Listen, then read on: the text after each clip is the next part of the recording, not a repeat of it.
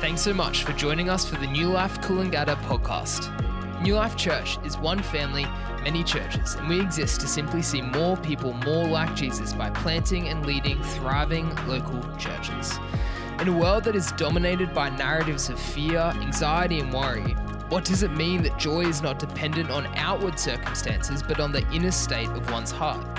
You've joined us in our series, Philippians, where we are exploring what Paul meant when he wrote to have joy in everything and the importance of living in unity among believers for the sake of the gospel. We pray that this message is a blessing.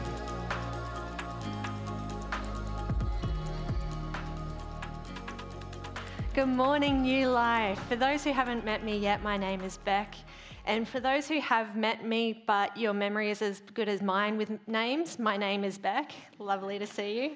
Um, I do apologise to anyone and everyone whose name I forget. It is ah, just a part of my personality that God is working with me through. Um, but we're here in the sermon series of Philippians, and today we're going to talk about inner joy. Now, this can be, we've done some amazing sermon series so far. And it's kind of been join the Lord in our circumstances, join the Lord in what's happening, join the Lord of all, you know, what Jesus Christ has done. And that has been great and that has been valuable and there it has been such a gift to all of us. But today we're going to have a look at join the Lord when you're feeling anxious. Join the Lord when your mind and your heart, they're kind of running in front of you and you can't quite get a hold of them. What does that look like? What could that look like?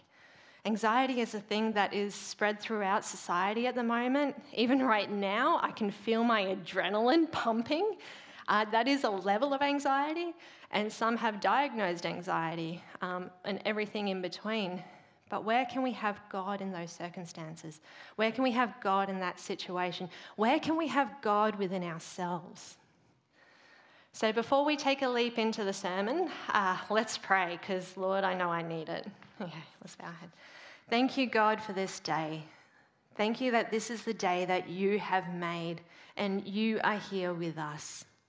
God, I pray for your presence in this place. I pray for your presence in the hearts, minds, and souls of each and every one of us.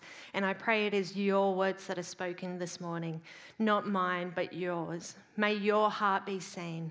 May your care, your love, and your generous spirit be given to each and every one of us. God, I pray for your peace over my own mind and heart as I preach. I pray for your peace over each and every one of us. Whatever circumstances we came walk through these doors in, I pray that they will be, we will all be able to sit in your peace. You are peace, Lord God, and we praise you for that. God, this is your time, and we give it to you. In Jesus' name we pray. Amen. You know what? I'm just going to jump straight into it. We're reading from Philippians 4 4 to 9.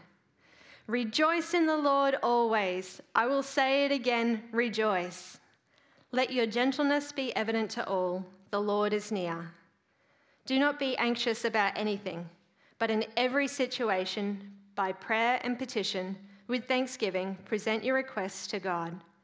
And the peace of God, which transcends all understanding, will guard your hearts and your minds in Christ Jesus.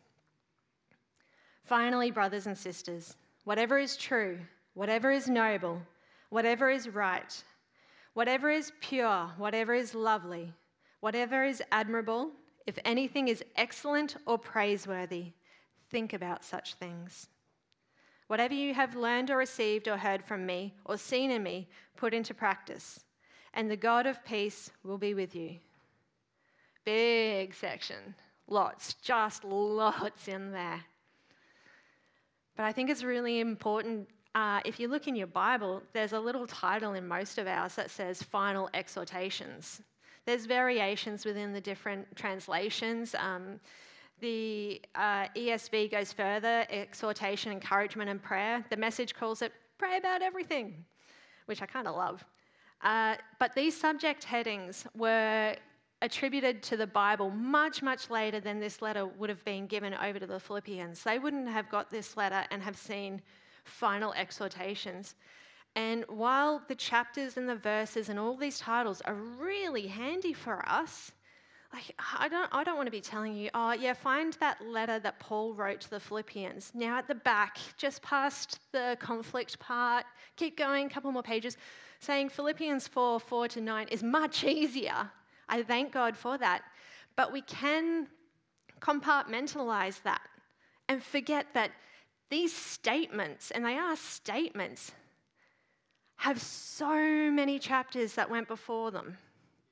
All the weeks that we've already read go into these. So while they are, these are punchy, these are one liners, these are the things that Paul was like, now that I have divulged all of this, here are the catchphrases for them. Not to be catchphrases, but just that reminder for us. Be anxious for nothing, peace in the Lord, be joyful in all circumstances. All those things are condensed.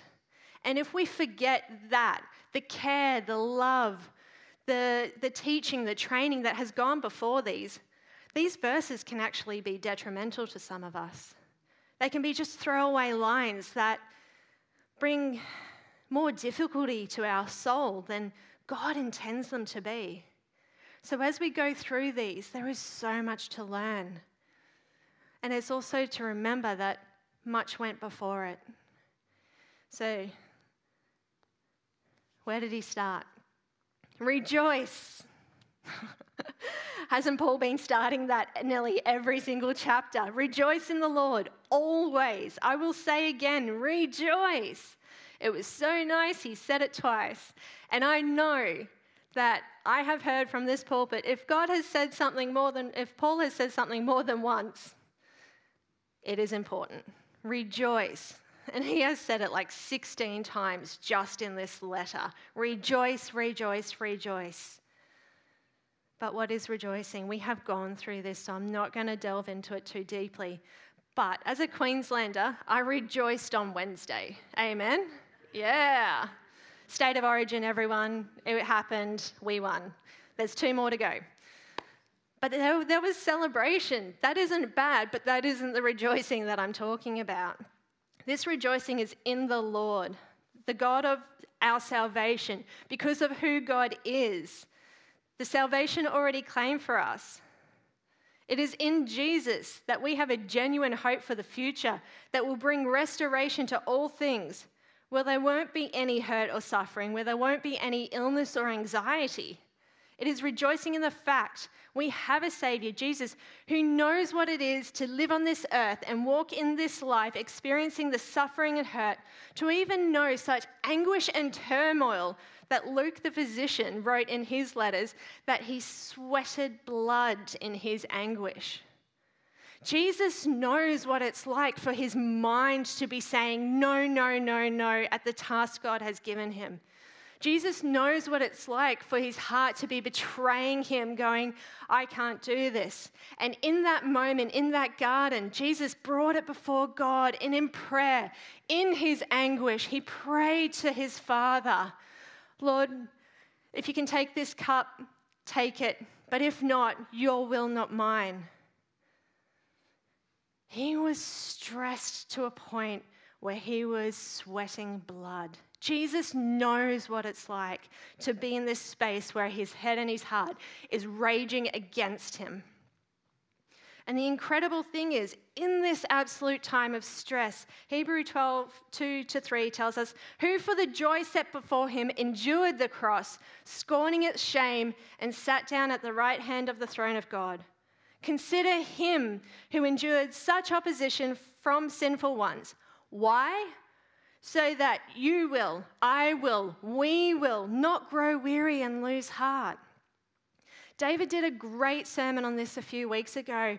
Jump online, check it out. I'm not going to go too much more into it, but when Jesus was in anguish, he fixed his heart and his mind and focused on God. The direction of his path would lead to our salvation. He went through the horrific, but he now stands at the throne room of God and he is able to see, know, and understand and do something about what we're experiencing today.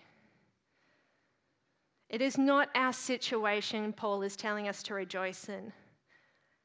It's not even our mental health or our mental state that he's telling us to rejoice in. These things are so fluid and ever changing. It is the Lord we rejoice in, always. For Paul, he is sitting in a prison, he is under house arrest and will be ultimately executed for his faith. He is deprived of all human freedom. He's unable to earn a wage. He is unable to go out freely, meet people. He is guarded, and all choice has been stripped from him. He is entirely dependent on others bringing him provisions. He has no control over his circumstances.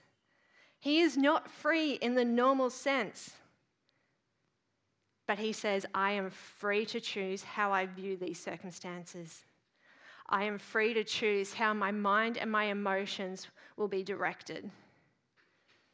He can make a choice to worship God in what he is experiencing.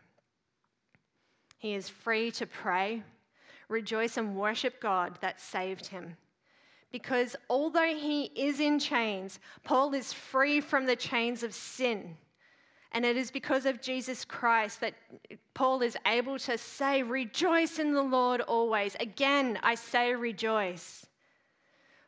Paul reminds himself through his thoughts, through his emotions, the Lord is good and his joy is for me. Christianity doesn't deny suffering. Jesus didn't deny the suffering. He in fact, got down on his hands and knees and walked through that anguish so we could have salvation. So that we know that we have a Savior who knows what it is to feel the burdens of the world so acutely, more than we will ever, for all of us as well. Jesus can walk with us, and we can rejoice in the Lord because the Lord is near. Paul knew suffering. The guy has been a punching bag several times over. He is in house arrest with no freedom or control over his life. But he surrenders his thoughts and his feelings over to God and writes to the Philippian church, Rejoice. So, Paul, incarcerated, writes, Do not be anxious about anything, but in every situation, by prayer and petition with thanksgiving, present your requests to God and the peace of God, which transcends all understanding, will guard your hearts and your minds in Christ Jesus. Don't be anxious for anything. Don't look down. it can be such a hard thing to say, and this is where we need to remember Paul has a relationship with this church. Paul has an intimate love for this church. He knows these guys, and there have been chapters that have preceded this statement. He's also a man who has walked out this statement through the tools he will follow on in. Don't be anxious about anything. Also, let me say this there are people in our community who experience diagnosed anxiety requiring um, prescribed medication or and counseling psychology. You are welcome here. That is not a comment on your faith. There are so many faith-filled believers who walk through this and god please be with them and us, as each and every one of us, we can even experience it in moments as well. People have been through moments of anxiety as well. It's not making a comment on the faith of a person, he is setting up an ideal. In the perfect world, there will not be any anxiety. In God, we can find a release, a space from it. Do not be anxious, is wonderful. But he also knows that he, because he's going to give tools to us, that we need help in getting through that circumstance. There are also people who have been miraculously healed from anxiety, and praise God for that as well. But what God does for one person isn't necessarily the same as another person. Paul is sitting in prison. He has been delivered from prison before. Right now, he's not going to get delivered from prison again. God can work, has, did, and will work in both circumstances. We thank you, God, for the miracle workings of his immediate healing. We also thank you, God, for his gift of doctors and psychologists and counselors. Okay? So please hear God's heart of love in all of this. I'm going to speak to the generalized anxiety that overall sense of something is not right, something is quite wrong. It's the body's internal warning system when it perceives a threat, whether real or imagined. I get a little bit of anxiety when someone asks me to write on a whiteboard because I'm not a good speller. Um, not a real threat, but it happens. This anxiety can be a daily thing for some people. It is our fight, flight, or freeze impulse. For Paul to even instruct this, I would imagine there was a need for this instruction. There was already anxiety going on in the church. And the ex- church was experiencing conflict, both within the church. There were different bodies that were fighting amongst each other. There was also the external threat the community that they were once joyous members a part of were now rejecting, shunning, and uh, even to the point of persecuting them.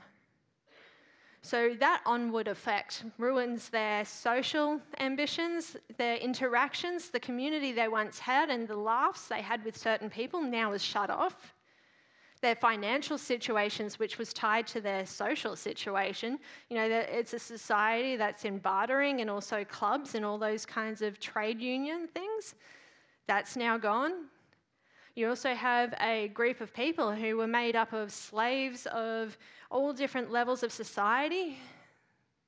So they don't know how they're going to eat each day. And they quite possibly might get thrown in prison, like Paul did. And what happens to the family after that? Around the people of Philippi, there are real th- threats. They don't know where they're going to get their finances from. They feel rejected by those they once considered friends. Inside the church, there's a little bit of tension as well. I don't know where you are this morning.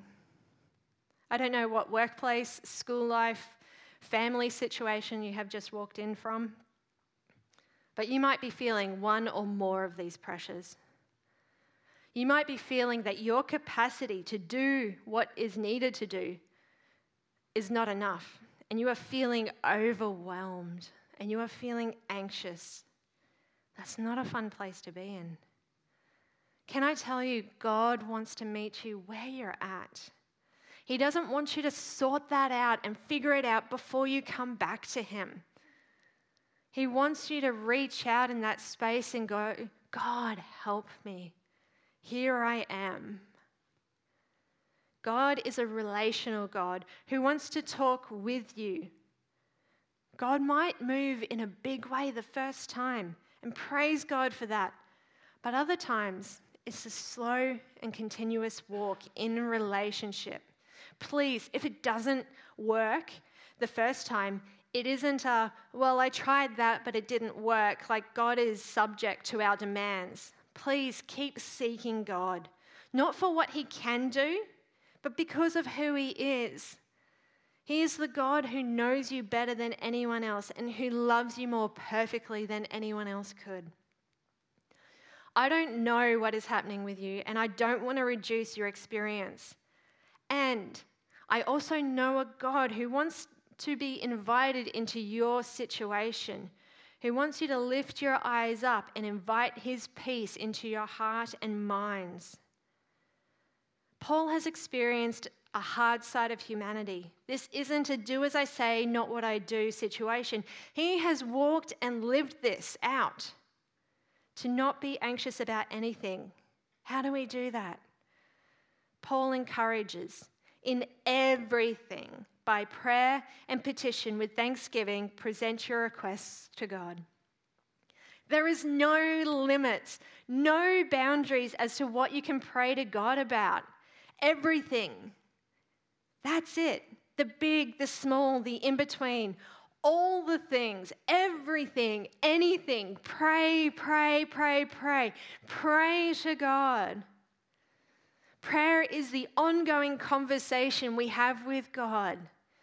It is our communication with Him. We talk to God and we stop and listen like a conversation. I'm still working on the listening part, but it's something I'm working on. It is a conversation. Prayer is not ignoring what is happening within me, but it is an invitation to God into my internal situation, to be within my body where physically I might be feeling one way, psychologically it's gone on a train somewhere else. In our circumstances that we are feeling overwhelmed, we can say, God, help. When you're so burdened and worn down, when you are in your bed and you don't want to get out because it's too much. God has given us something we can do. Pray. Doesn't have to be big, doesn't have to have fancy words. God, help. God, thank you. God, I need you. When everything else is raging against us, maybe externally and internally, God gives us this gift of prayer. When we can't put our hands to anything, God gives us this gift of prayer. He gives us this. He gives us an opportunity to invite Him into this. He's not scared of it. He doesn't want perfection, He wants you in whatever that looks like. He wants to know your heart, He wants to hear your thoughts. We have Psalms by David, and some of them are hectic. He lets it all hang out bare. He danced before God in a loincloth. The, the guy was just free in God, and that was with both the beautiful and the ugly side of his life. God wants to hear your prayers to enter into God's space, to invite His space within us. How amazing is it that the God of the universe wants to have a conversation with us, with me, with you? The God of the universe who flung stars into space wants to be invited into your world. That is the God we worship not because of what he can do, but because of who he is. You are not alone. Take a moment to pray. Remind yourself that God is there with you. Paul looked around his place, stripped of the freedom he once had, and saw God. In prayer, we can ask God, we can seek God for certain things, we can thank God. We can thank God. And you know what? Thankfulness is such a powerful gift of God. Ralph P. Martin and Gerald Hawthorne wrote Thanksgiving means giving God the glory in everything, making room for Him, casting our cares on Him, we're not ignoring them, letting it be His care though. The troubles that exercise us then cease to be hidden and bottled up. We're not trying to grip onto this control for ourselves. We're not trying to figure it all out by ourselves. We can open them up before God and say, This is my mess. They are, so to speak, laid open to God, spread out before Him. Paul's circumstances won't change for him. He would be there until his death, but he chose to align his emotions and thoughts with God's perspective. Some of us have situations that are ongoing. I'm not going to presume to know what you are going through or what battles you face daily. But there is a long Christian tradition of faith filled believers who experience the most challenging of circumstances that don't change.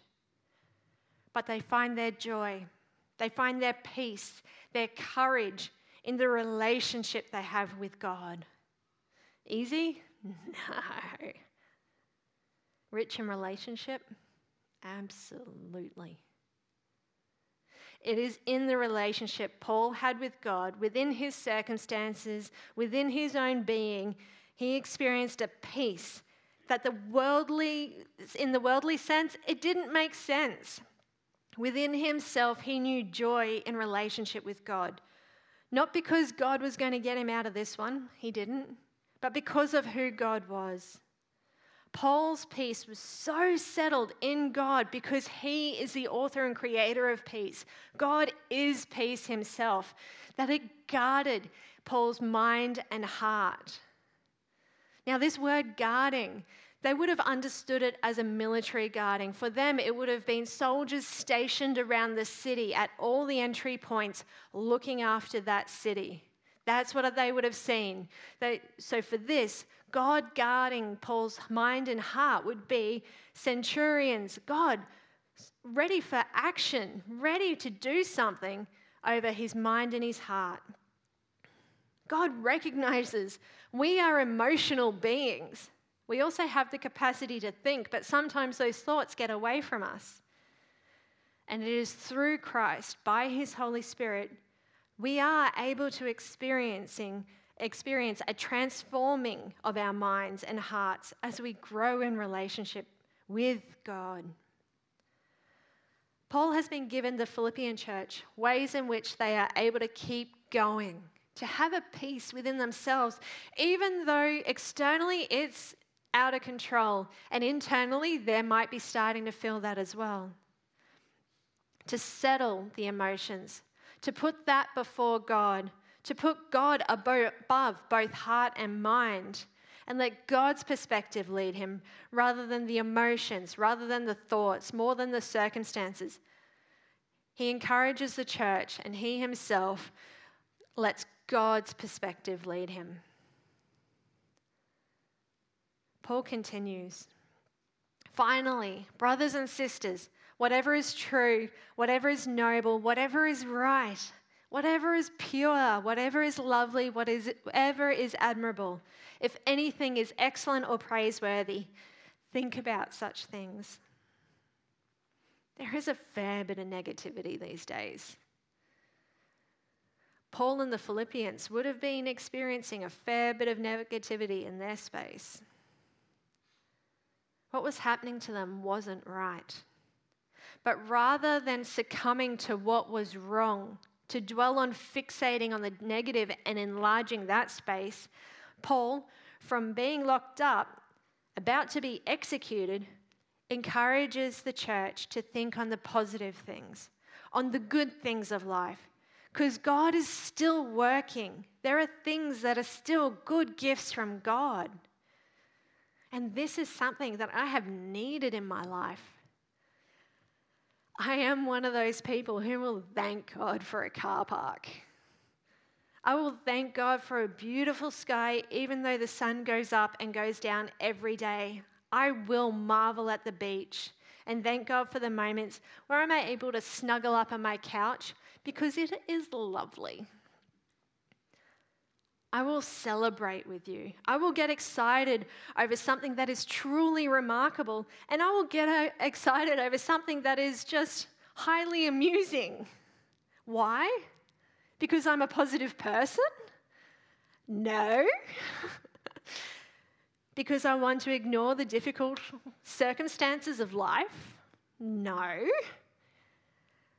but because I'm aware of those things in my circumstance that I did not imagine for my life, and I find them hard. And sometimes my thoughts and my emotions can get away from me like a runaway train that's caught on fire. But they are not the only things in my life. And I refuse to make them bigger things in my life than God who is the biggest thing in my life overall. To do that, I need to keep my eyes on Him. I need to be in constant conversation with Him, to look for the good and praiseworthy stuff. Some days I can feel like I'm Peter walking on the water with a storm raging around me, and I know if I take my eyes off Jesus, that I am going to start sinking and that pressure within my chest and the thoughts of my mind get hazy and clouded. But I also know that even if I have taken my eyes off him, he is still there with an outstretched arm, asking me to fix my eyes back on him. And I have experienced his peace in certain circumstances. That didn't make sense. But wow, did it help me walk through what I was going through. When I was away from family, when I was feeling disconnected, when my heart and my thoughts were betraying me. In prayer, God showed me a way through. It is something I need. I will rejoice. I will declare the goodness of God because sometimes my heart and my mind, they do work against me. And that is not the life that God wants for me. Even this morning, this morning I woke up and I was halfway through a sentence. So that means before I had woken up, my brain has already switched on and it is going in overdrive. My jaw is sore because I was sleeping with a clenched jaw. I internalized stress. But during worship this morning, and I was, I was an energizer bunny this morning. The amount of adrenaline, like it hasn't been the best week leading up to this. But during praise and worship, it was putting the helmet of salvation on, the breastplate of righteousness, the belt of truth, the shoes of the gospel of peace of Jesus. That Jesus has gone through this, he does know this, and my faith, which is my shield, can extinguish the arrows of the enemy. And I have God's word sharper than any two edged sword that can pierce bone and marrow and can cut into the heart of this. And His peace is there and available. Thank you, God, for prayer. And thank you, God, for worship as well. To be able to sing His praise was such a gift this morning, such a blessing. And I thank God for that as well. To be able to acknowledge circumstances, we can still thank God in them and through them, no matter what our mind and our heart are doing. Sometimes we need to focus on God and drag the rest of us behind us. I don't always understand. Actually, I rarely understand. But I know God is good. I know God is love. God is peace. God is joy. God wants a relationship with me. Not only me, but you as well. We worship God not because of what He can do for us. He's not a genie, but because of who He is, the creator of the universe, and what He has done. Through Jesus Christ, God put on flesh, experienced life in all its limitations, and experienced the worst of humanity, died on a cross so that my sins were done, were paid, Jesus took that all on so I can have relationship with God, that there was no barrier between us. And when God looks at me, he doesn't see a crumpled heap of a human being, but he sees the righteousness of Jesus clothed in his glory and majesty. Three days later, Jesus rose again. In victory, he now stands at the right hand of God, and he is there praying for each and every one of us. You might be here today and you're hearing about this God who is the source of joy and peace, and you would love to find out more. I invite you, please, after the service, come and talk to us. We would love to chat. There might be others in the room where You might have forgotten what it's like to rejoice in the Lord, or you feel so overwhelmed by life that you're not sure how to do it anymore. We're going to sing a song, and please, during this last song, I invite us as a community, let's do this together. Raise your hands. Start saying one word, then the next word. Sing. If you need help, hold your friend's hand, hold whoever is around you's hand. Say, I need help in praising God right now. And later on, if you need prayer, we are here at the front as well. But as we sing, I pray we sing in the declaration of who God is and what He can do with our person. As we sing, I pray that He will fill us with all joy and hope, that we might be able to walk through our circumstances with a God who knows and cares and loves each and every one of us. So I invite the band as we come and sing that we do it together, that we do it in community. The Philippian church, Paul, they knew hardship, they knew trials, they knew anxiety. And Paul encouraged them rejoice in the Lord. Don't be anxious for anything, but in prayer, petition, supplication, in thanksgiving, give all your worries to God. Be thankful. Turn your eyes to Him and rejoice in what He is doing that is good and mighty.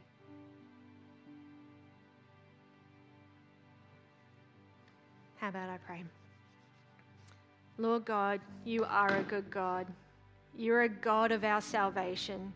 And I pray as we stand here today, if there are any of us who are anxious, if there are any of us who are conflicted, whatever the week has been, that you will break the chains of anxiety. God, I pray that you will bring your peace into that circumstance and it will be a holy and mighty moment where they're able to gain your courage, your perspective, your strength to go through what they have to next week. Thank you, God, that you are here with us. And I pray you bring to our memory what is good, what is pure, what is lovely, what is praiseworthy, Lord God. Open our eyes to the beautiful things this week. And Lord, I pray, fill us a bit more. Teach us more of your love in each and every day. In Jesus' name we pray. Amen. Thanks again for listening to the New Life podcast. If that stirred something within you or you would like prayer, you can head to church.nu forward slash prayer or contact us through our Instagram or Facebook page.